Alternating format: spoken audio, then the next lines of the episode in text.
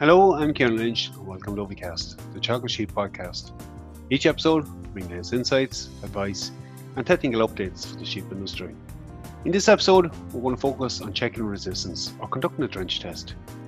Dealing with anthelmintic resistance is an issue on our sheep farms, and determining the efficacy of the products we use is a very necessary first step in adapting to this challenge. In this episode, I'm joined by Damien Costello, sheep specialist, who discusses why it's so important to check the products that we're using on farms. There may be resistance to some or all of the, the products being used on the farm, and if we don't know what products are working effectively, I suppose we're shooting in the dark somewhat. It's a bit of a difficult one to answer. Um, you mentioned resistance, so maybe just to clarify for those listening, what is resistance or what are we talking about here? Um, well, resistance can be defined as the ability of worms uh, to survive a dose that w- would you'd normally expect to kill them, the, the, worms. And it's important to remember that it's the it's the worms that, uh, that, that that develop resistance really. And look, at it's a big a big challenge on sheep farms, and I suppose the level of resistance to products uh, varies very much from farm to farm. Maybe just to tease that one a bit further, uh, why is it such a threat? Well treating I suppose treating lambs with a product that's not working effectively is is firstly a waste of time and money, um, and secondly you can expect uh, poor lamb thrive as as lambs are continuing to carry a heavy worm burden burden despite uh, having been treated for stomach worms. So that it, it, if it hasn't worked, they're they're still carrying that burden. So lack of effective product and maybe the lack of understanding what is working on the farm is an issue at that really the focus has to be on determining what works or what's working on particular farms. What's the best way to do this? I suppose, put simply, um, you take a fecal sample uh, before dosing and after dosing with with the particular product you're using, and based on the fecal egg count before and after, this will give you an indication of how effectively the product worked. Um, it's what we do, what we call a drench test. So you're you're actually checking is it doing what it's meant to do essentially. Just maybe, maybe just for those tuning into it will you take us through the key steps involved in conducting a drench test?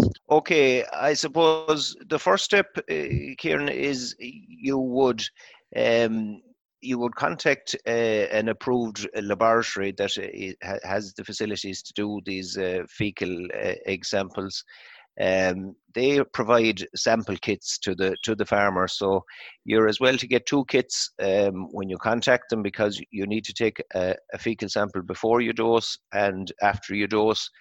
Uh, and after that, I suppose it's a matter of uh, organising your, your dosing equipment, um, decide on what what product you're going to use uh, to dose the lambs, and that, that, that's the product you're testing effectively. So, right, if we have the kits what do we do next? Uh, okay, uh, ideally, um, you've determined that uh, based on a, a, recent fecal egg count that the lambs are approaching the, the, a stage where they need a dose. So you're you're combining really this this uh, test with uh, a routine uh, dose that you're giving to lambs. So you collect all the lambs in the handling yard for dosing. Uh, but just before you start dosing, maybe you randomly select a group of 15 lambs um, and put them into a, a, clean pen. So you've you've swept out and washed out this pen, um, and you put your random 15 lambs into it. Uh, so it's important that you you you mark each lamb. You put a good permanent mark on them, uh, to so that you'll be able to identify these lambs uh, for the the post drench sample as well. Um, you, you allow them a little bit of time to, to defecate in the pen. And then uh, you take your first kit. Um, generally, there's uh, 10 uh, sample pots or jars. Uh, so you take 10 separate uh, fresh dung samples from this uh, from this pen where you have your 15 lambs. So there's generally a little spoon in the container. So um, if you can take uh, 10 separate samples from 10 separate uh, dungs in the pen, uh, roughly the same amount from each sample if you can, and uh, just uh, close up your, place them in the containers and, and seal up your containers. So now you've got a representative measure of the parasite load that's in them lambs. What do you do next to them? Okay, so you've taken your you've taken your sample before before you dose. So now you go ahead and dose uh, those 15 lambs uh, with the chosen product, and you continue to dose all the lambs in the group. Uh, really, uh, a couple of important things, maybe uh, as always, just before you you you you do your your actual dosing. Um, it's important that you calibrate your dosing equipment so that um, it's given the correct amount as per the manufacturer's uh, label. Uh, again, you dose to the heaviest lamb that's in the group. Um, so you, you maybe weigh the couple of heaviest lambs that's in there and, and dose accordingly. And again, ensuring that you have correct dosing technique, uh, that you know that you're you're placing the the, the drenching gun um, over the lamb's tongue and towards towards the back of the tongue, so that they're uh, they're, they're swallowing the they're swallowing the dose in its entirety. So the reason you're kind of taking these steps, I suppose, is that um, you know it's it's none of these issues that are causing the product not to work uh, that you, you're giving that, that you're ensuring that you're you're giving them the correct amount as as per the manufacturer's label. So you're ruling out some of the potential errors and there are things that really should be put into practice every time we dose. So we've exactly, collected the sample yeah, yeah. we've collected the sample we've dosed the lambs um, getting that sample away to the lab is obviously the next step and it was important how you deal with that. Maybe you'll take us through that it is. Um, it's important, I suppose, that you post it as, as soon as possible after taking the sample, so that the samples are fresh. Um, there, there's probably generally there's some uh, small uh, form to be included with it, the, the relevant details to be included with the sample. Uh, so preferably though, if you can post it on the day of sampling, and the aim should be to sam- to take your samples maybe early in the week on a Monday or Tuesday so that um, your your dung samples aren't sitting in a post office over the weekend if you post them towards the end of the week. So, as I say, ideally uh, they should be posted that day. Um, if for some reason uh, they cannot they cannot be posted on that day, maybe they should be kept in a, a, a fridge overnight. Um, not in a freezer, and, and again avoiding having them in direct sunlight. So the idea of having them thrown in the dash, the, the dash of the jeep uh, for the day uh, with the warm sun on top of it um, is is is not is, is not desirable. So get them away as quick as you can, I suppose.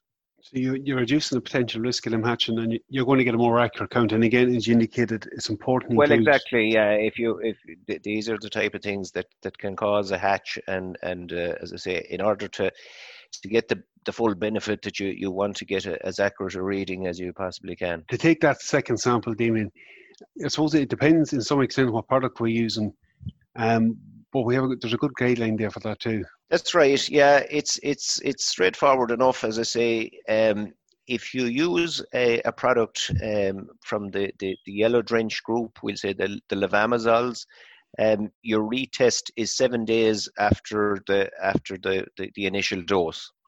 Um, if you're using uh, a white drench of benzimidazole or the macrocyclic lactones, which are the clear drenches, um, your retest is 14 days later. So it's it's seven days for levamisoles, and for the other two groups, it's 14 days. Okay, so we've gone through the process. We've dosed the lambs. We sent off the first sample. We sent off the second sample. The lab does its work. We get back a result. How do we interpret that information, Damien, when we get it back? Um, again, just to point out, I suppose, Kieran, the, the second sample, I suppose, the, the, taking of the second sample is exactly the same procedure as the first. Um, you you you get your lambs in again, and you must get in the, the 15 lambs that you've marked uh, the first time for the sample. Uh, but to answer your question, um, so you've you've got the you've you've got your initial count, and you've got your um, you've got your post drench count. So ideally, I suppose the, the, the ideal scenario is that you've got a hundred percent results that uh, the, the the product has worked, uh, that that there has been a full kill of, of, of all eggs that, that were there. Um, in terms of the actual test itself, if there's re- if the reduction is 95% or greater, uh, we deem the product to be working effectively. Uh, however, if it's less than 95% uh, reduction in the egg count from the, the first count to the second count, there is some level of, of, of resistance there or, or the product is not f- fully working. So, for example, if you take the case where your pre drench uh, sample, say, was 600 eggs per gram, um, you take your your post drench sample, you find it's it's down to 300 eggs per gram. Um, you've only got a 50% reduction, so um, th- this product is not not working effectively, or this group of products are, is not working effectively on your farm. So at that stage, Damien, you're armed with information. At least you know what's working. By explaining some of the reasons for poor performance during the season and why you're not getting the response you expect. Maybe taking that to the next step oftentimes we can get a result like that, knowing what to do with it or what steps to take. Any advice for farmers out there for that? Yeah, look at that's the time really to, to consult with your vet um, or your advisor uh, to, to give you assistance uh, in interpreting the results um, and probably discussing the steps to be taken from there really.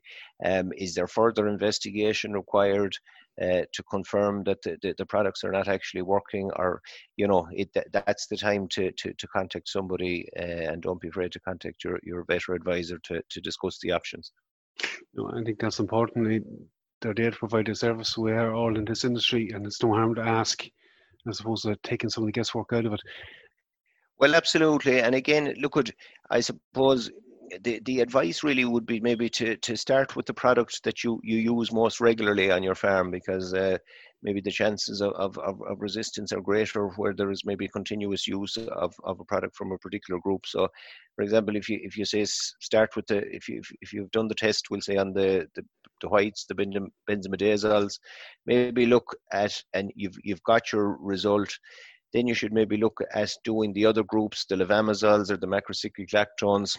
Um, doing that at, at, doing doing one of those maybe at the, the next time your your your your lambs are, are due for a dose and maybe uh, building the full picture I suppose that you know that you you know your status I suppose in relation to the three main the three main groups of, of anthelmintics that are in use on, on farms in Ireland really just to mention maybe I suppose that uh, people uh, people will remember, we'll say going back uh, four or five years ago from the time of, of, of STAP, the, the discussion group program, um, it was one of the options that, that farmers uh, took on at that time to do this drench test on, on the different products. But you know, even if you even if if you found at the time that you you had no big issues with resistance, it's probably now is is as good a time as any to to maybe retest the different products on your farm. It, it should be done um, every couple of years, really, just to because, uh, as I say, you may have had no issues uh, three or four years ago with resistance, but um, it builds over time. So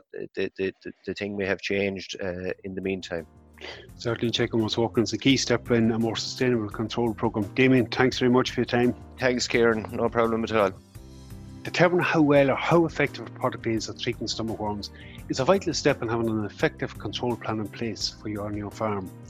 I will include a link to a flyer in the description. It outlines four of the key areas we need to focus on for the coming seasons to have a more sustainable control plan in place, and it also describes the key steps involved in conducting a drench test. That's it for me for this episode. Again, for any other updates on the sheep program, keep an eye on our Twitter page at Teagasc Sheep. I'm Kieran Lynch. Thanks for joining us in this episode. Don't forget to subscribe and tune in to future episodes.